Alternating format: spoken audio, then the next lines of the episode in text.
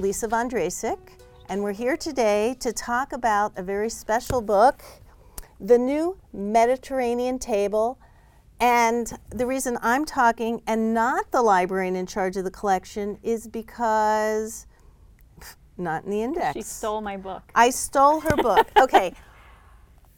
Talk about this book and who is the author of this book? First, start with the All right, author. so this book is The New Mediterranean Table. It's by mm-hmm. Sameh Wadi. I'm not sure if I'm saying that correctly. Okay. Um, and he is a local chef. Uh, he has two restaurants in Minneapolis, Saffron and the World Street Kitchen. mm-hmm. Uh, and both wonderful restaurants and very different. I've been to the World Street Kitchen. I love that place. They deliver it to my house oh, oh, so unfair. Life is unfair. by Oh, okay. bicycle.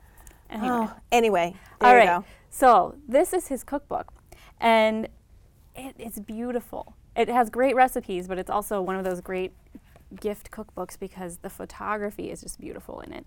But the recipes are fantastic. So first of all, it's the new Mediterranean table, and I think you know what a lot of people think of when they think of Mediterranean is sort of Italian and Greek, and this really expands that definition. Um, if you look at the the cover says includes recipes from the Middle East, North Africa, Persia, Greece, Turkey, Sicily, and southern Spain. So you're getting a lot more flavors, a lot more different foods in here than what you'd see in a lot of other Mediterranean cookbooks. Um, so they're wonderful recipes. He pays a lot of attention to spices, and you get to learn how to use those.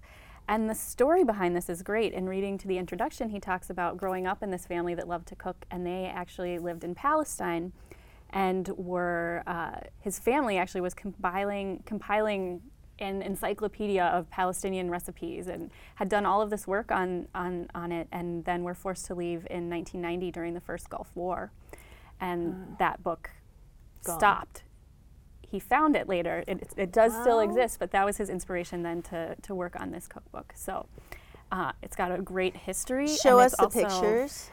Yeah. Um, you some of the mostly pictures. my concerns when when looking and, and glancing at a cookbook of cuisines that I don't I'm not that familiar with are where do I find the ingredients? Mm-hmm. Um, does he help us with things like preserved lemons? There is a tutorial on how to make your own. How to make your preserved own, so I don't have to go don't to go searching them. downtown and worry about making these recipes. Yeah. Yeah, and not everything is, you know, stuff you haven't seen before. Like when I look at this uh, this recipe for broccolini, this is pretty much how I make broccoli a lot of Mm. Okay. the time. So, Wow.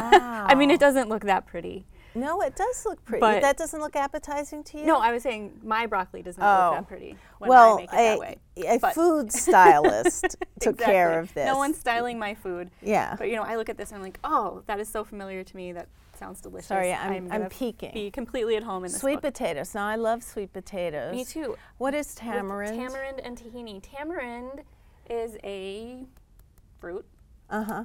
and it has a kind of, um, it's a little sweet and kind of uh, sour taste. So it's usually you'll find like a tamarind paste in the store if you're looking for it. Uh, like if you're eating at an Indian restaurant and there's Oh. that uh, kind of purplish chutney with the little chutney things they give you, that's tamarind. Ah. So um, I get this book and I'm thinking this is really terrific. If I have any questions about ingredients and things like that, are you my reference librarian? I can, sure. So anyone has access to what is your collection? It's the Doris Kirshner Cookbook Collection. And so people who have questions about cookbooks or ingredients, you are food sciences, yes? Yes. So you would be my reference librarian if I was wondering about what preserves a preserved lemon. Mm-hmm. Okay then. I will keep in touch. All right. Thank you.